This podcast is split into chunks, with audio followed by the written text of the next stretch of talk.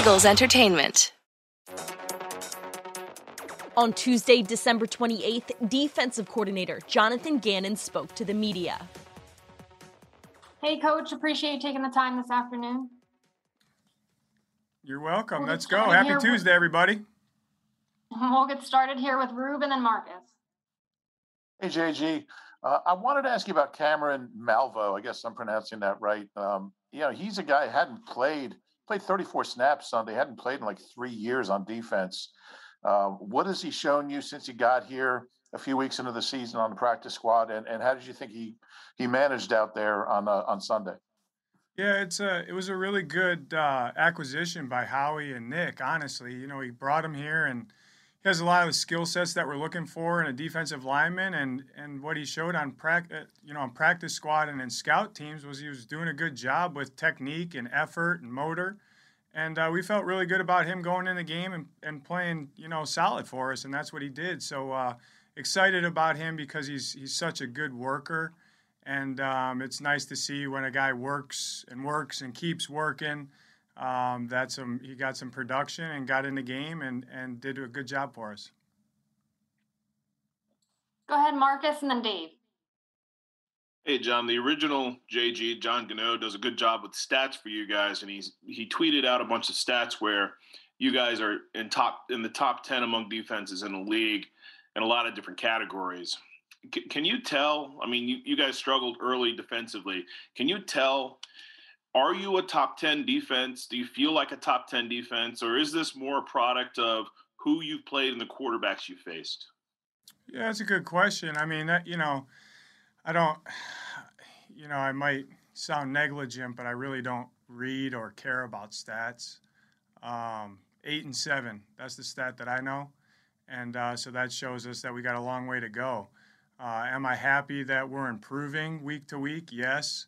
Um, I think the players are doing an excellent job, and I think the coaches are doing a really good job you know, you you know, we talk about all the time. This is the first year and what we're doing, and you know, we got some guys doing some new things, and it's a brand new coaching staff. And as you go along the season, you know, you figure out certain ways how you want to play and who you're defending and what's working and what's not. And um, I really think it's a credit to the to the position coaches and the players that we've kept improving. You know, just a little bit each week, and sometimes it doesn't show up and you know you might get gashed or you might lose a ball game or you might not play as well as you want to play. But um, I, I, feel like we're starting to hit our stride a little bit. And uh, with saying that it's a week to week league guys. You know that so you know the challenge is ahead of us for this upcoming week and just because you think you're playing well for the last couple weeks doesn't mean that's going to go onto the field and that's what it, you just show up and that's what it is so we got to put the work uh, forth ahead to give us a chance to win the game. Thank you. Go ahead. Go ahead, Dave, and then John. Hey, JG. From strictly a leadership perspective, uh, how are Nick Sirianni and Frank Reich similar, and, and how are they different? Uh, I think they're both emotionally stable, you know, and you saw that, um, you know, our first year in Indy, I think we started one and five and ended up ripping off a bunch and ended up, you know, 10 and six getting into the playoffs. And, you know, we didn't start as as anybody would have wanted to, um, but Nick just stuck to the process and, and really doubled down on what he talks about to you guys as what he knows is true for the for the team, and you know how to play winning football and complementary football and what it takes from each guy in the building to get that going and do that. You know, you have to have a level of stability about yourself. Uh, because if you start riding the wave of emotion through an NFL season, you're going to get that. It's a recipe for disaster, good and bad. And um, so I think that he's done a really good job. He's very similar to Frank in that way, where you know nothing really bugs him too much. You know, it's always about get one percent better every day, and the results will come if the process is correct. We'll go to John and then Tim. Uh, hey, JG. Uh, uh, the NFL has kind of changed its uh, hiring policies this year for potential head coaching candidates. Your name gets bring, brought up a lot on those lists. Nick uh, talked about it a little bit uh, earlier this week. Curious how you guys handle that, what advice he has given you in case you get that call and somebody wants to talk to you. Yeah, I, I honestly I haven't really you know talked to Nick about that.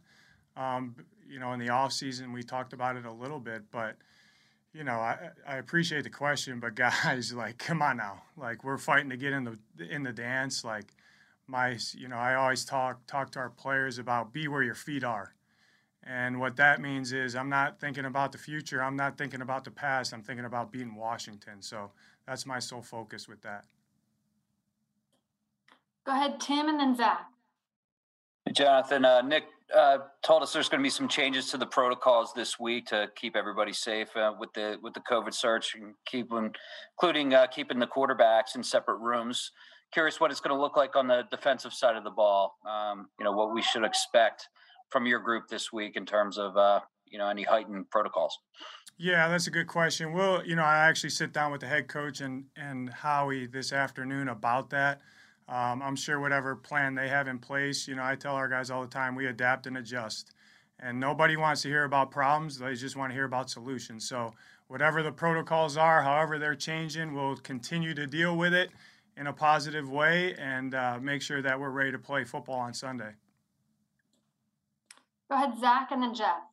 Hey, Jonathan, Happy New Year. Uh, following Happy up New on Year. A, from uh, Marcus, I imagine it's it's not a bold opinion to suggest that playing defense against Tom Brady and Patrick Mahomes is different than it is against Jake Fromm. Uh, uh, from your perspective, when you evaluate the effectiveness of your group in either direction, what kind of curve, if you will, do you allow for the opponent and the personnel?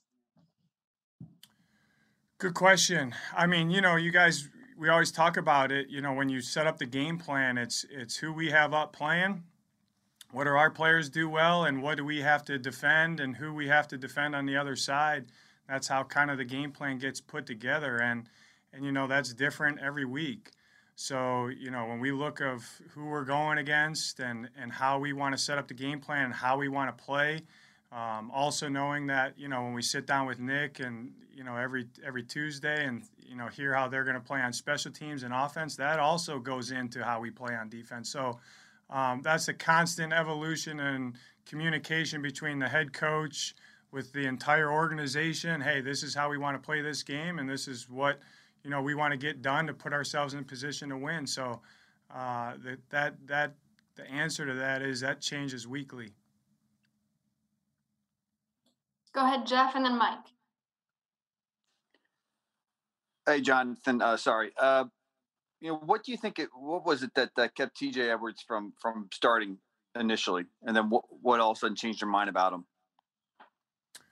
Uh, nothing really that kept him starting initially. You know, we started playing a, a, bunch of different guys in different packages, thinking that we're gonna, you know, put them in the right spots for their skill sets a little bit.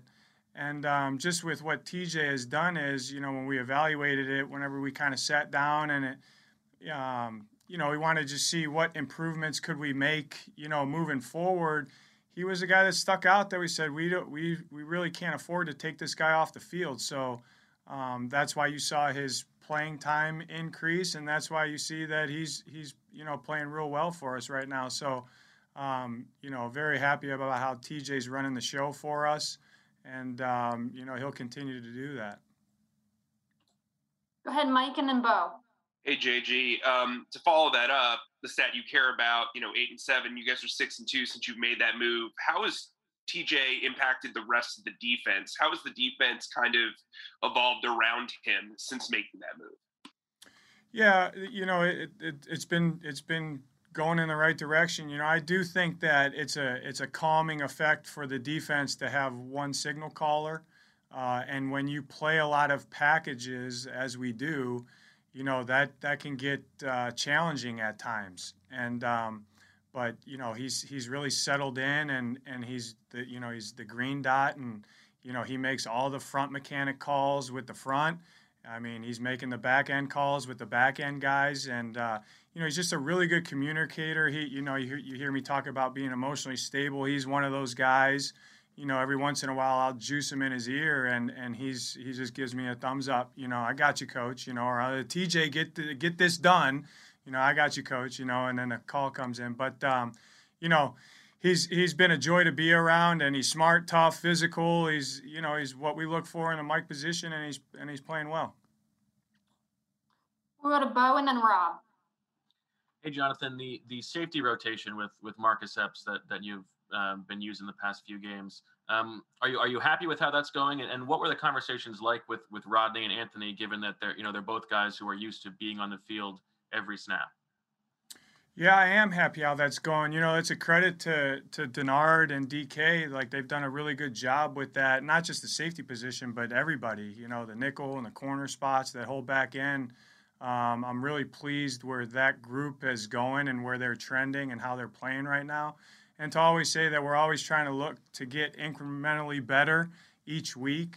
Um, but you know, for Rodney and Anthony, two vets that have played at a very high level, uh, that's what I love about both of those guys.